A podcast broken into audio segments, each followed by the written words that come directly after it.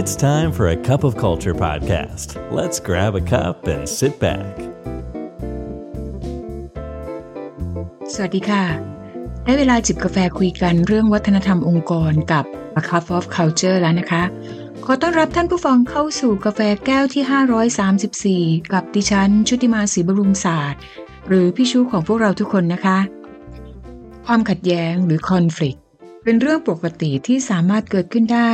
ทั้งในระดับบุคคลต่อบุคคล บุคคลต่อกลุ่มคน กลุ่มคนต่อกลุ่มคน หรือสังคมรอบข้าง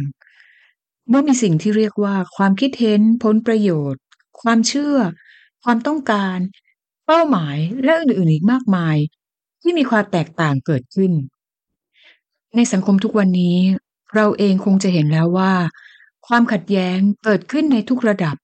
ทุกภาคส่วนของสังคม และหลาย ๆ ครั้ง กลายเป็นอุปสรรค ที่ขัดขวางการเดินทางไปสู่จุดหมายที่ได้ตั้งเอาไว้ อย่างไรก็ดีความขัดแย้งที่เกิดขึ้นในสังคม ไม่ได้กลายเป็นเพียงสิ่งเลวร้ายแต่อย่างเดียว ในทางกลับกันค่ะ การที่ไม่มีความขัดแย้งเลย อาจกลายเป็นสัญญาณของการขาดหายของประสิทธิภาพในการมีปฏิสัมพันธ์ในสังคมที่เราร่วมกันค่ะ สิ่งสำคัญก็คือการจัดการหรือการบริหารความขัดแย้งต่างหาก เป็นเรื่องจำเป็น และอาจจะก่อให้เกิดผลบวกมากมาย ทั้งโอกาสใหม่ๆ ความสัมพันธ์ใหม่ๆ เป้าหมายใหม่ ๆ ร่วมกัน รวมไปถึงการสร้างวัฒนธรรมแห่งการเรียนรู้ร่วมกันด้วยค่ะ วันนี้พี่ชูจึงอยากจะมาชวนท่านผู้ฟัง พูดคุยกันถึงเรื่องของผู้นำและการบริหารความขัดแย้งในองค์กรค่ะในโลกที่ทุกองค์กรกำลังเดินทางไปกับการ transformation ผู้นำองค์กรส่วนใหญ่มักถูกวางบทบาทให้เป็นผู้นำทิศทาง กระตุ้นผลักดันให้องค์กรไปสู่จุดหมาย แต่หนึ่งในสิ่งที่อาจจะไม่ค่อยได้ถูกกล่าวถึงท่ามกลางคุณสมบัติมากมายของผู้นำยุคใหม่ก็คือ การบริหารจัดการความขัดแย้ง และสาเหตุที่ทำให้เรื่องของการบริหารจัดการความขัดแย้ง ไม่ค่อยถูกพูดถึงอาจจะเกิดจากสองเหตุผลค่ะ ประการแรก น่าจะเกิดจากความเข้าใจผิดหรือความผิดพลาดในการตีความ เกี่ยวกับภาวะผู้นำและอาจจะเหมารวมว่าภาวะผู้นำก็ครอบคลุมไปถึงการบริหารความขัดแย้งไปแล้วด้วยกัน และประการที่สองอาจจะเกิดจากมุมมองที่ไม่ค่อยถูกต้องนักว่าความขัดแย้งเป็นสิ่งที่เกิดขึ้นและแก้ไขไม่ได้ จึงถูกมองข้ามไปในเรื่องนี้ จริงๆแล้ว การบริหารความขัดแย้งเป็นทักษะ ที่ผู้นำจำเป็นต้องมี โดยเฉพาะอย่างยิ่ง เมื่อต้องการจะสร้างผลิตผลหรือผลิตภาพในสถานที่ทำงาน เพราะเป็นทักษะที่ต้องอาศัยการเรียนรู้ การจัดการสถานการณ์ เพื่อสร้างความร่วมมือ สร้างความชัดเจนให้กับทุกฝ่าย เพื่อให้ไปสู่จุดหมายขององค์กรค่ะก่อนที่จะไปดูว่าเรื่องราวของการบริหารความขัดแย้งมีอะไรบ้าง เรามาทำความเข้าใจหรือรู้จักกับ สาเหตุของความขัดแย้งกันก่อนนะคะ สาเหตุหรือต้นเหตุของความขัดแย้งที่วันนี้พี่ชูนำมาและอยากให้ท่านผู้ฟังนำไปใช้หรือประกอบการพิจารณา มีอยู่สามเรื่องด้วยกันค่ะ เรื่องแรกนะคะคือความขัดแย้งเชิงผลประโยชน์ค่ะเป็นความขัดแย้งที่มีสาเหตุจากความไม่ลงตัวกันในเรื่องของผลประโยชน์ของสองฝ่าย เรื่องที่สองค่ะคือความขัดแย้งเชิงค่านิยมหรือความคิด เป็นความขัดแย้งที่มีสาเหตุจากความเห็นที่ไม่ตรงกัน เกี่ยวกับแนวคิด ความเชื่อที่ต่างมีหลักการเป็นของตนเอง และข้อขัดแย้งประเภทนี้เป็นสิ่งที่แก้ไขยากที่สุดค่ะ เนื่องจากเป็นสิ่งที่ฝังรากมาจากความเชื่อ ไม่ได้อยู่บนหลักการหรือข้อเท็จจริง และความขัดแย้งประเภทสุดท้ายค่ะคือความขัดแย้งเชิงอำนาจ เป็นความขัดแย้งที่มีสาเหตุมาจากความไม่ลงตัวในเรื่องของอำนาจ อิทธิพลในสังคม ซึ่งข้อขัดแย้งนี้อาจจะเกิดขึ้นได้ทั้งในระดับบุคคล ระดับกลุ่มคน ระดับสังคม หรือแม้แต่ในระดับประเทศค่ะถึงตอนนี้เราพอทราบถึงต้นเหตุคร่าวๆของความขัดแย้ง ซึ่งก็อาจจะช่วยให้เราสามารถบริหารและจัดการกับข้อขัดแย้งต่างๆ ที่เกิดขึ้นได้อย่างเหมาะสมนะคะในฐานะของผู้นำซึ่งมีหน้าที่และบทบาทสำคัญในการบริหารความขัดแย้ง จึงควรเข้าใจสถานการณ์ให้ถ่องแท้เสียก่อน เพื่อจะได้จัดการได้อย่างถูกต้องและเหมาะสม โดยลองถามตัวเองด้วยคำถามง่ายๆ ต่อไปนี้นะคะคำถามแรกค่ะ คุณให้ความสำคัญกับบุคคลหรือปัญหานั้นมากน้อยแค่ไหน เพราะนั่นจะเป็นปัจจัยในการเลือกกลยุทธ์ที่จะใช้ในการจัดการข้อขัดแย้งค่ะ ประการที่สองคุณมีความเข้าใจหรือมองเห็นผลกระทบที่จะตามมาหรือไม่ นี่จะเป็นสิ่งที่ผู้นำควรเตรียมพร้อมล่วงหน้าโดยเฉพาะอย่างยิ่ง ในการบริหารความขัดแย้ง ภายใต้สถานการณ์ในสถานที่ทำงานค่ะ และคำถามสุดท้ายที่คุณควรจะต้องถามคือ คุณมีเวลาและพลังงานที่เพียงพอหรือไม่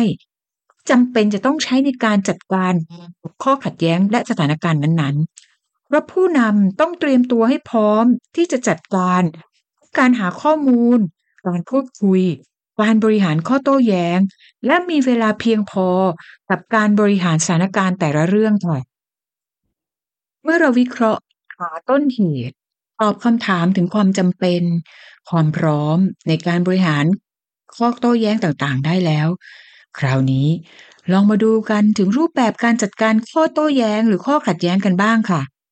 เพื่อที่ท่านผู้ฟังจะสามารถนำกลับไปใช้กับสถานการณ์ที่ท่านอาจจะเจอนะคะ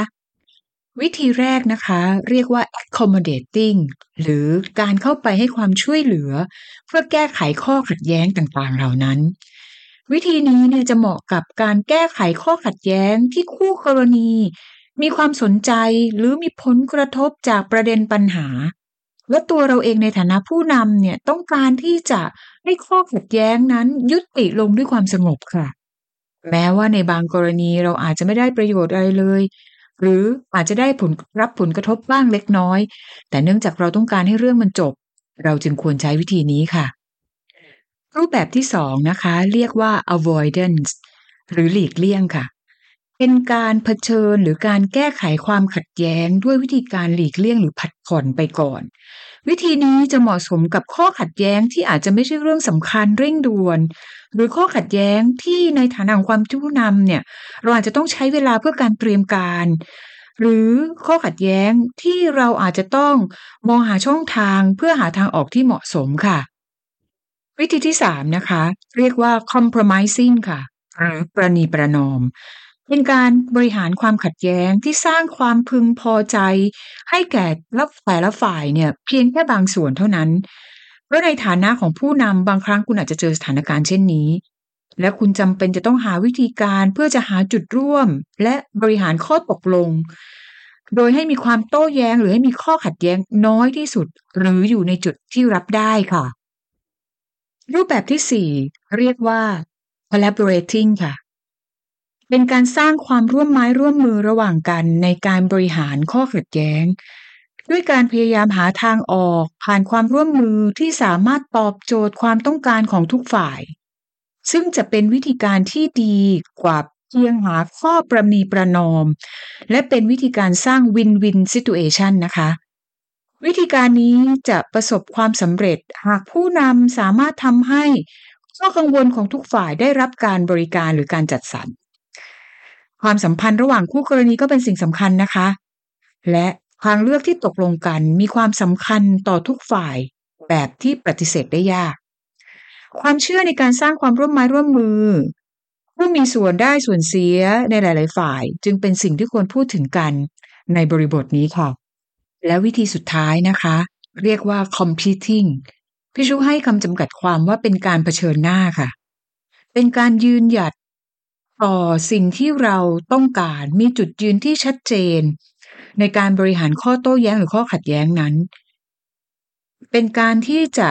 ใช้จุดยืนหรือปุ่มมองของผู้นำเป็นที่ตั้งนะคะ รูปแบบนี้จะเหมาะกับสถานการณ์ที่ผู้นำมีความต้องการในการที่จะตัดสินใจหรือโน้มน้าวหรือสั่งการให้ฝ่ายต่างๆทำตามค่ะ และต้องการลดความขัดแย้งในระยะยาว รวมทั้งป้องกันการตัดสินใจที่ได้ดำเนินการไปแล้วนะคะ ถึงตอนนี้แล้วท่านผู้ฟังคงอยากจะทราบเพิ่มเติมแล้วนะคะ ว่าแล้วเราจะมีวิธีการอย่างไร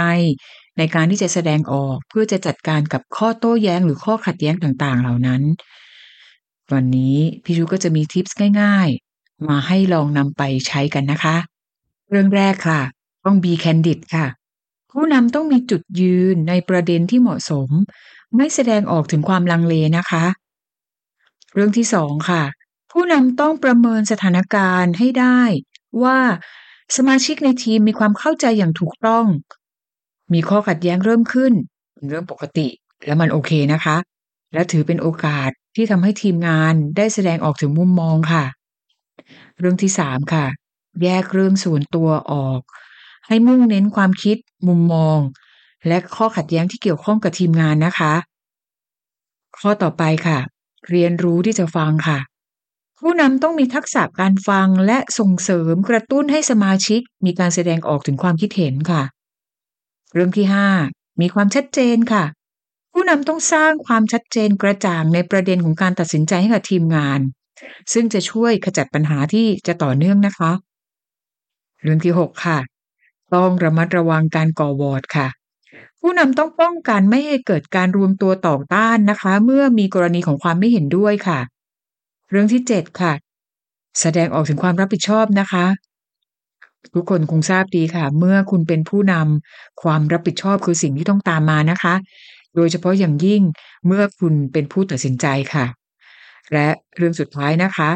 ชื่นชมค่ะ และแสดงความชื่นชมผ่านการออให้รางวัล ผู้นำต้องสนับสนุนชื่นชมและตอบแทนความสำเร็จนะคะ เมื่อทุกทีมงานได้ร่วมกันแก้ไขความขัดแย้งต่างๆค่ะและแน่นอนว่าถ้าเราในฐานะของการเป็นผู้นำองค์กรสามารถบริหารข้อขัดแย้งหรือข้อโต้แย้งกัน ระหว่างทีมงานได้เป็นอย่างดี ย่อมต้องเกิดประโยชน์แก่องค์กรมากมายนะคะ ไม่ว่าจะเป็นการสร้างความเข้าใจที่ดี ในระหว่างบุคคลและทีมงาน ไม่ว่าจะเป็นการสร้างความสัมพันธ์ที่ดีในการทำงาน การร่วมมือร่วมไม้กันในการหาทางออกที่ดี การส่งเสริมให้ผลงานที่เกิดขึ้น ดียิ่งขึ้นไป และสร้างแรงจูงใจที่ดีสำหรับทีมงานค่ะ และทั้งหมดทั้งมวลนั้นก็เป็นการสร้างวัฒนธรรมที่ดีให้กับองค์กรของเรานะคะ อย่างที่เรียนไว้ในเบื้องต้นนะคะ ว่าการบริหารความขัดแย้งในองค์กร หากเราทำได้อย่างมีประสิทธิภาพแล้ว มันจะเป็นการสร้างวัฒนธรรมที่ดีกับองค์กรค่ะ เพราะสิ่งที่เราหลีกเลี่ยงไม่ได้แน่นอนก็คือ ไม่ว่าเราจะตั้งใจหรือไม่ก็ตาม วัฒนธรรมจะเกิดขึ้นอย่างแน่นอนทำไมเราไม่มาช่วยกันสร้างวัฒนธรรมองค์กรในแบบที่เราอยากเป็นกันล่ะคะ วันนี้กาแฟหมดแก้วอีกแล้วค่ะ กลับมาติดตาม A Cup of Culture แก้วต่อไปกับพี่ชุในโอกาสหน้านะคะสำหรับวันนี้ สวัสดีค่ะ And that's today's Cup of Culture. See you again next time.